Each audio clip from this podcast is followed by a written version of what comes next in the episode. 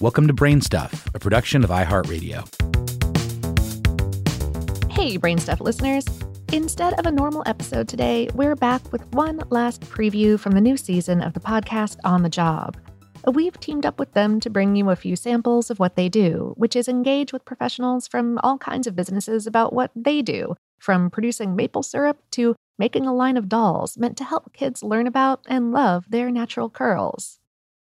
Through these stories, the team tries to help explain and explore different aspects of what working means in our world today. Uh, they're sponsoring us to run these samples. I think it's a good fit because it's a look into how different jobs work. Today's episode is about a rodeo clown, for whom rodeo is a legacy, though a tragic car accident and family loss almost cut his career short. This is the final episode of On the Job Season 7, so we'll be back to our regularly scheduled programming after this one. Though, if you want to hear more or explore their previous six seasons, you can find On the Job from Express Employment Services wherever you get your podcasts. Hey, everybody, a quick heads up. This episode deals with some unexpected loss, so listen at your own discretion. I have these long Wrangler baggy pants that are about five times too big uh, some old red suspenders. I've got different colored socks and Converse tennis shoes with white around my eyes and my mouth, and the rest of my, my face is painted red. Kind of the old school traditional look. Welcome back to On the Job. I'm Avery Thompson, and this week we're making a call over to Petrolia, Texas, a little town up there on the banks of the Red River, to speak with Brandon Dunn, who has, at least in my opinion, one of the more fascinating jobs on the planet. I'm Brandon Dunn. I'm a professional rodeo clown and barrel man. That's right, partners. This here episode, we're talking with a rodeo clown. Yeehaw! Now, I bet that there are probably a few of you out there going, What in blabbering tarnation is a rodeo clown? Or heck, maybe you're surprised to hear that rodeos still exist. To which I'm here to tell you all that rodeos are alive and bucking. It is a huge business, and uh, I think the popularity of rodeo is growing more so now than it has ever before. So uh, I, I don't think rodeo is going anywhere anytime soon. And that's not a biased opinion there. There are more than 600 rodeos put on across the USA and countless more amateur events. And according to some sources, bull riding is now America's fastest growing sport, which means that people like Brandon Dunn can make a full time career as a rodeo clown, which, if that doesn't make you proud to be an American, well, I don't know what will. At most rodeos, Brandon has a designated time slot in which he gets to come out there at the center of the rodeo ring and perform his feature act. It's kind of a spoof of the old Top Gun movie. It's got an old airplane that uh, is actually the cockpit of it is an old World War II airplane, but it's uh, built on a Corvair body and so I'll fly that thing in there and crash land that right in the middle of the arena and tell everybody I'm trying out to be Tom Cruise in the new Top Gun movie. And it brings a lot of laughs. Kids really enjoy it. But most rodeo clowns also have a job to do during the actual bull and bronco riding events, and Brandon is certainly no exception. Which is why he also calls himself a barrel man, which strangely enough is exactly what it sounds like. Brandon will climb into a barrel which has holes in the top and bottom for his head and feet to protrude from. And then he'll get in the ring and wait for the bull and his rider to come shooting out of the gates. A lot of them times, them bulls will buck three or four or five steps out of the buck and shoot. The bull rider bucks off. It's too far to get to the fence for them to be safe. And so I can bring that barrel in there to them and distract the bull, and the bull hit me in the barrel instead of the bull rider in the bull riding instance. What's it feel like to have a bull hit the barrel? It does get intense sometimes. That bull will end over end that barrel, and you come out of that barrel and you don't know which ends up. And it's quite surprising. And with there being two holes in that barrel, if a barrel man's not careful or just downright unlucky, sometimes a bull can even get his head or horns in there. I had a bull get his head in the barrel with me before, and man, it looked like watching the video. I think, how did I even survive that? As a matter of fact, the bull bloodied his nose when he stuck his head in there, and the blood of that bull's nose was all over the barrel. Well, everybody thought that was my blood inside there, and they were trying to roll me out of the arena. So, the moral of the story, folks, is don't let that makeup fool you. These rodeo clowns are a tough bunch of hombres. And in case you haven't been to a rodeo lately, let me remind you that we're not talking about some little dairy cows here. These rodeo bulls are supreme athletes who have been carefully bred to be very big and ferociously mean. So, from the very moment these bulls are born, there's no question what they're going to be doing. These bulls are destined for the rodeo. But then, it turns out that you could also say the same thing about Brandon. My mom was a professional barrel racer. Uh, my dad was a steer wrestler, but I think I got the passion and love to rodeo clowning now from my uncle, which was Rex Dunn. He would do clown acts and fight bulls, and I think that's where my passion and the love for clowning was born. So, rodeo clowning is in your blood, it's in your heritage. You know, every ever since I can remember, that's all I've ever wanted to do. I mean, from the time that I can very first remember, if I would have a set of old baggies that my mom might cut up for me, try to put on her old lipstick or something to paint my face up with, and I would go outside and we had an old blue heeler dog that would chase you around, and I'd let that dog chase me around pretending he was a bull.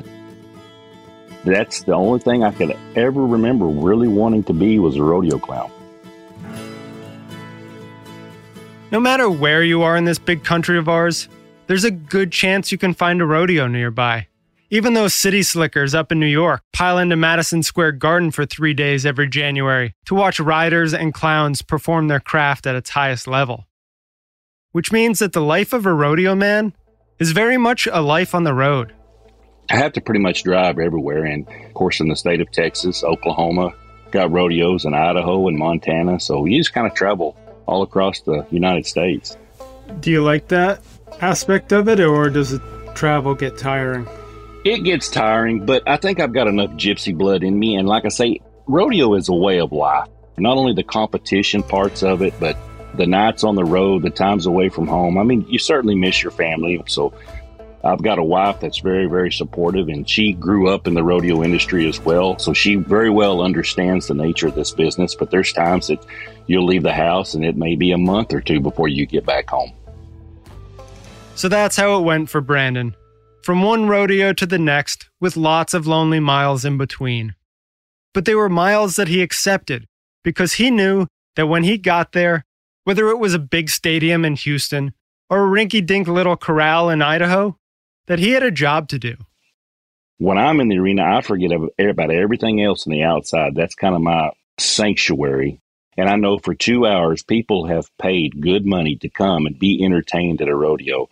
And that is my primary focus to make sure that those people that they can forget about their troubles and they can leave and say, you know, we have been well entertained. Outside of that arena, I'm truly I'm I'm not a people person. I'm just trying to kind of keep to myself and a lot of people that don't know me or know what I do, they, they don't really understand. Said, how can you be a clown? Because outside the arena, you're so serious and you're so withdrawn from people. But when I get in that arena, you got to lay all that back. No matter what's going on, you just got to drop it there when you walk in that arena and entertain the crowd. Do you think putting on your outfit, putting on the makeup, allows you to become this other person? Most definitely. I, I would compare it to be like a method actor or something like that. You know, you get into that character, and this character has become, for lack of a better word, kind of my alter ego when I walk in there. I mean, it's kind of the Chris Gaines of Garth Brooks when I walk in there. I'm still Brandon, but I just take on this whole new character and a whole new life up in the arena. And for 17 years, Brandon lived that life. Weekend after weekend, bull after bull. 17 years of showmanship, 17 years of doing what he loved.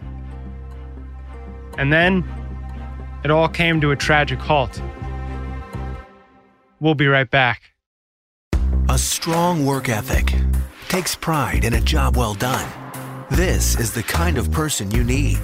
Express Employment Professionals can help because in good times or bad, we understand how critical it is to manage your business for today with the right workforce. We offer hiring solutions to fit changing demands. Express knows jobs. Get to know Express. Go to expresspros.com to find a location near you. We're back speaking with Brandon Dunn, who for 17 years traveled the country as a rodeo clown and bullfighter, entertaining audiences with his comedy act, and then stepping in the ring with some of the world's fiercest bulls. What are you thinking about right before they open the gate? There's really not a whole lot of thinking. Of course, I don't think you really think to be, if you're going to be a rodeo clown or bullfighter anyway, I think half your brain has kind of been removed. if that's the choice, career choice that you're going to be in. But at this point in the game, there's not a whole lot of thinking. It's just more reaction. You know what your job is. It's just time to go get your job done. But then in April of 2003, Brandon and his family were involved in a horrific car accident. The head on collision with a drunk driver killed Brandon's seven year old daughter and left Brandon crippled. There was four of us in that vehicle, and we were all in separate hospitals. Didn't get to see each other. I didn't get to go to my daughter's funeral. I mean, it busted me up from head to toe. It took my rodeo career, and to be truthful, probably the first six years of it, I just pouted. I was in a deep depression. You know, my whole life had been completely turned upside down. In this time of darkness, Brandon turned away from rodeo life completely. I kind of cut myself off from even my good friends that were rodeoing. I just kind of, like I said, I just I just pouted. I just stayed to myself. I tried to change my whole lifestyle because rodeo was such a deep part of who I was and, and had such a huge influence on me that I just completely just cut myself off from that world. In the absence of rodeo, Brandon hunkered down at home and focused his energy on the family cattle ranch.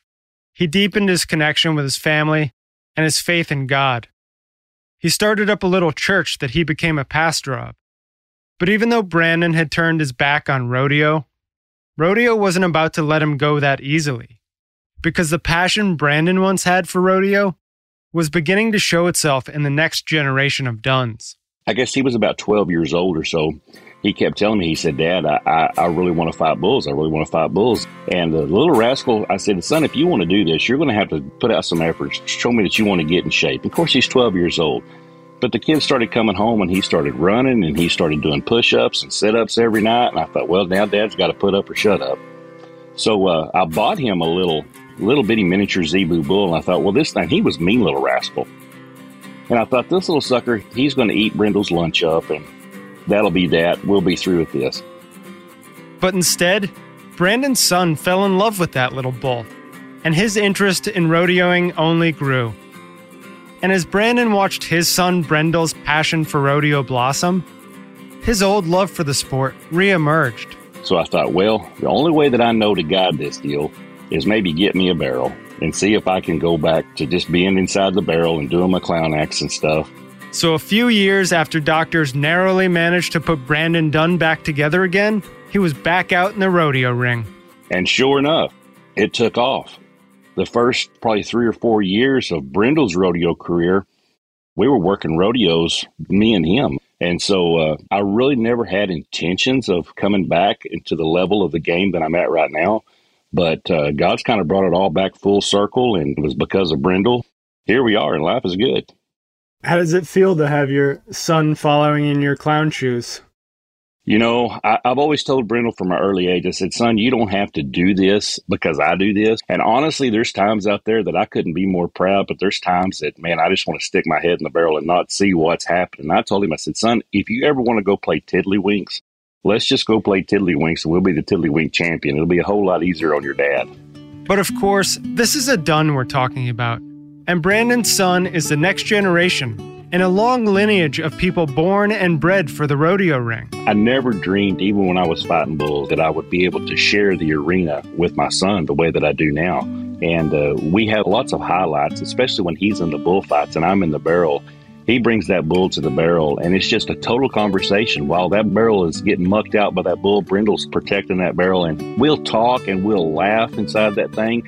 And from the outside, I'm sure people in the stands think, you know, one of us is fixing to get killed. Brindle's got total control over the situation. I feel just completely safe in his hands when I'm in that barrel. And every time we get out of it, we give each other one great big hug. That's probably the highlight of my whole career. For On the Job, I'm Avery Thompson. I'll see you down that dusty trail.